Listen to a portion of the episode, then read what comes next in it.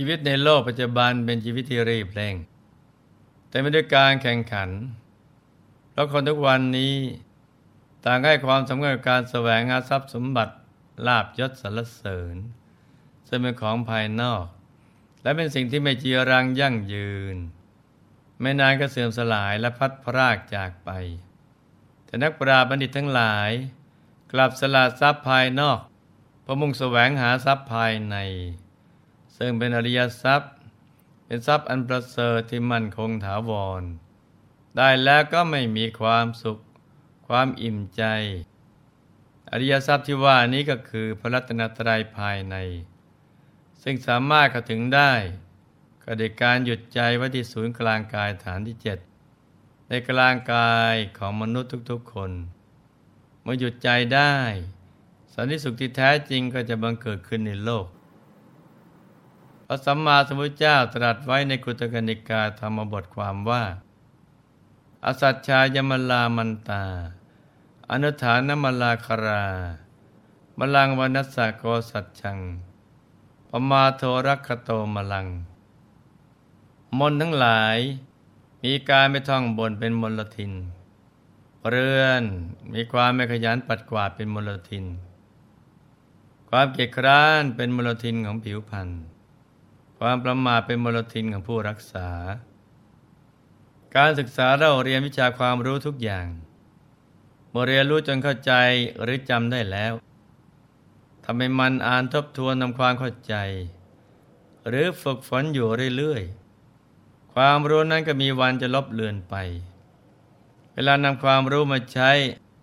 ก็จะใช้ได้ไม่เต็มที่ไม่สมบูรณ์ ราะวิชาความรู้เป็นเรื่องที่ต้องทำอย่างต่อเนื่องให้ชำนาญ และต้องรักษาวิชาไว้ทำให้มันทบทวน นานวันเข้าก็ค่อยๆหดหายไปทีละน้อยจนหมดสิ้น บ้านเรือนก็เหมือนกัน เป็นสถานที่อาศัยพักผ่อนเมื่อมีบ้านแล้วก็ต้องมันดูแล ซ่อมแซมทำความสะอาดปัดกวาดเช็ดถูให้เรียบร้อย แม้บรรยากาศภายในบ้านก็เป็นสิ่งสำคัญ การจะทำบ้านเป็นดังวิมานคนในบ้านต้องมีศรัทธา มีศีล และทิฏฐิเสมอกันมีความเอื้ออาทรต่อกัน ไม่ใช่ต่างคนต่างอยู่ทำได้เช่นนี้บ้านจึงจะเป็นดั่งวิมานที่พ่อแม่ลูก จะอยู่ร่วมกันอย่างมีความสุข เป็นครอบครัวสวรรค์ เรือนกายก็เป็นสิ่งที่ต้องบำรุงรักษา เพราะสิ่งที่ออกมาจากร่างกายล้วนเป็นของปฏิกูลไม่น่าดูน่าชม ดังนั้น เราจึงต้องหมั่นทำความสะอาดร่างกาย ให้สะอาดหมดจดอยู่เสมอ และฝึกอุปนิสัย ในการรักความสะอาดทั้งกายและใจ ใจที่สะอาด จะเป็นใจที่เหมาะ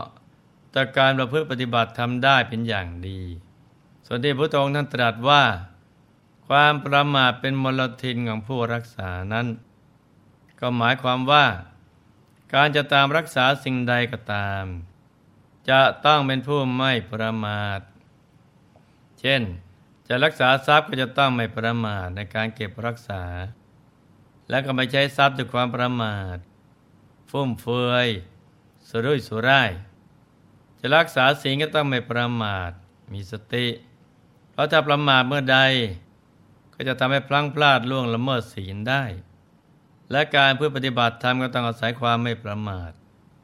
เพราะถ้าประมาทไม่ปฏิบัติให้ต่อเนื่องธรรมะที่ยังไม่บรรลุก็จะไม่ได้บรรลุที่บรรลุแล้วก็จะเสื่อมไปดังนั้นความไม่ประมาท จึงเป็นแม่บทแห่งธรรมทั้งหลาย สำหรับวันนี้หลวงพ่อก็มีเรื่องราวของผู้ที่ประมาท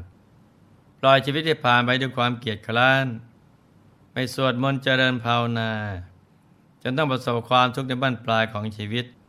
มาเล่าสู่กันฟัง เรื่องก็มีอยู่ว่าเมื่อครั้งพุทธกาลขณะที่พระภิกษุผู้เป็นบูหูสูตรหลายรูป นั่งบนพื้นหินอ่อนสีแดง ได้สวดบทพานนาวาน ท่ามกลางสงด้วยเสียงอันไพเราะ ประดุจราชสีบรรลือสีห้านาฏอยู่นั้นพระโกกาลิกาจะเป็นคนโง่เขลาไม่รู้จักความบอดีของตัวเองและยกตนเทียบเท่ากับพระภิกษุผู้เป็นผู้หูสูตรที่อดภูมิรู้ของตนว่าจะสวดบทพานวานท่ามกลางสงบ้าง จึงลุกเดินเข้าไปในท่ามกลางสงแล้วป่าประกาศว่าท่านทั้งหลาย ทำไมพวกท่านถึงไม่ให้โอกาสกับเรากล่าวบทพานวานบ้าง หากพวกท่านให้โอกาสกับเราเราก็จะกลายพวกท่านได้สดับรับฟังเป็นบุญหูพิสูจน์สงฆ์ได้ฟังคำของพระโกกาลิกะดังนั้น ก็ยังไม่แน่ใจ จึงคิดจะทดสอบ ได้เปิดโอกาสให้ว่า ท่านโกกาลิกะถ้าเป็นความปรารถนาของท่าน ท่านจงกล่าวบทพานวานในกับคณะสงฆ์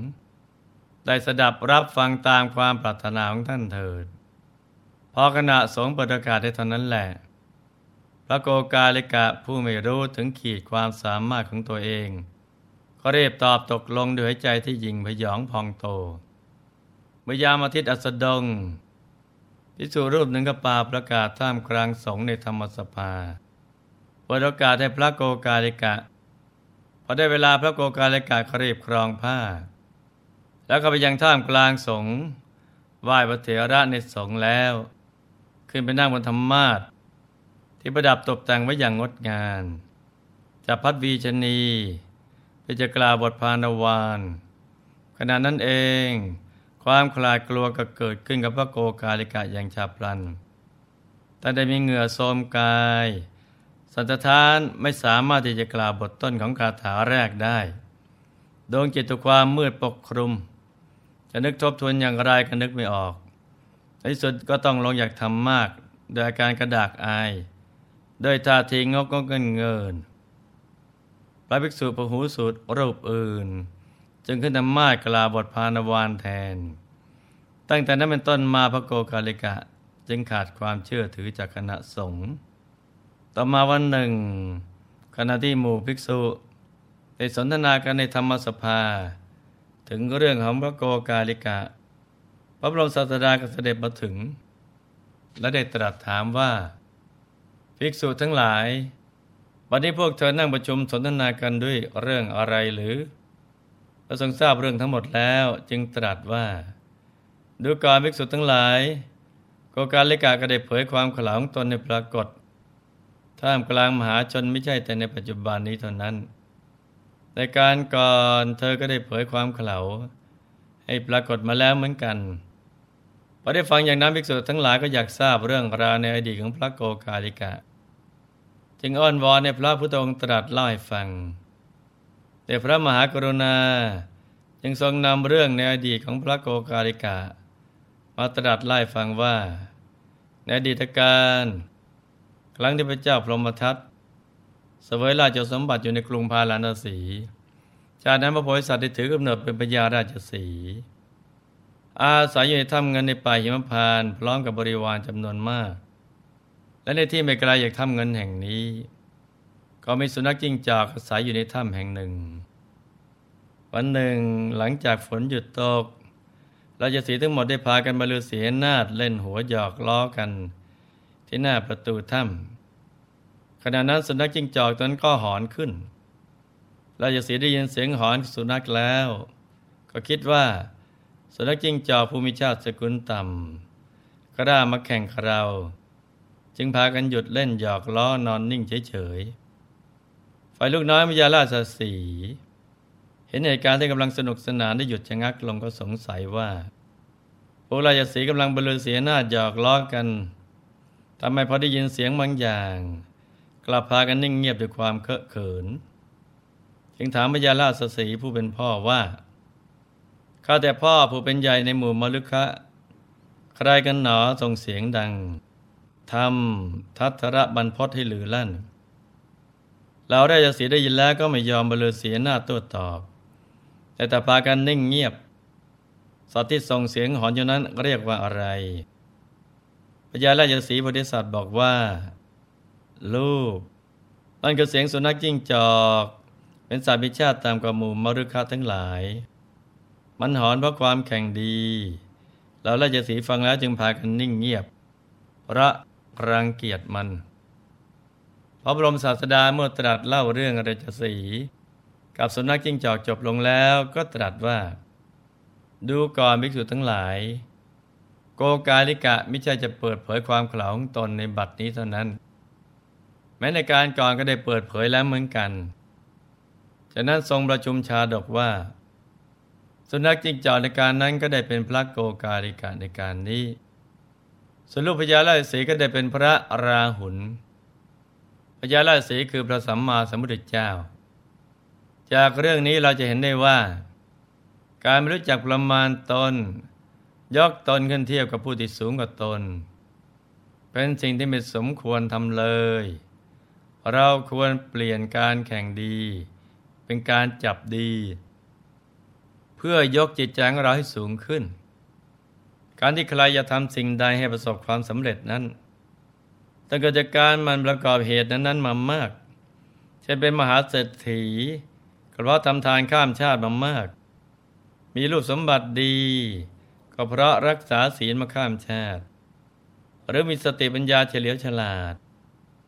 เวลาปฏิบัติธรรมก็ทำใจหยุดใจนิ่งได้รวดเร็ว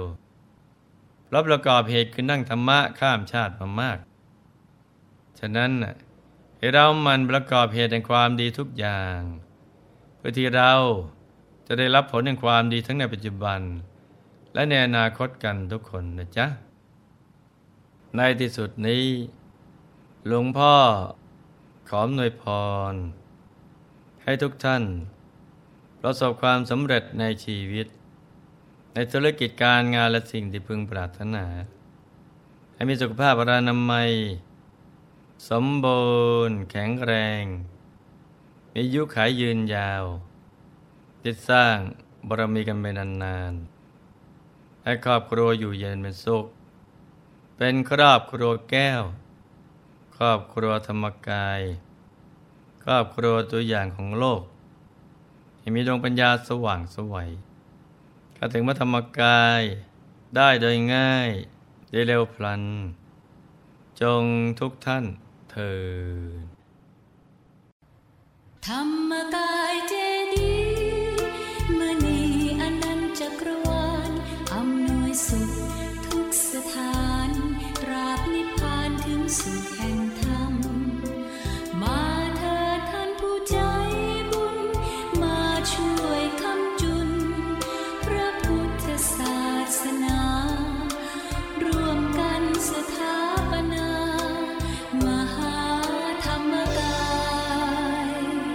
dear.